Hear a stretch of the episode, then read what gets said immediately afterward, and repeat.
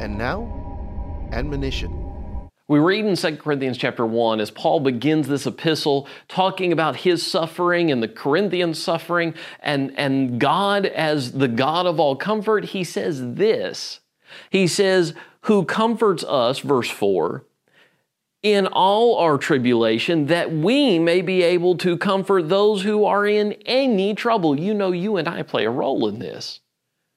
Christians who've gone through suffering, who've gotten comfort from God, play a role in comforting other Christians who are going through tribulations.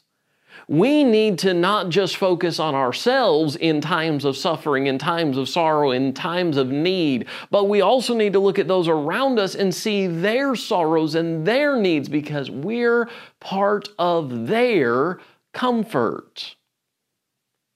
We are part of God's tools to comfort others. Are we serving that way?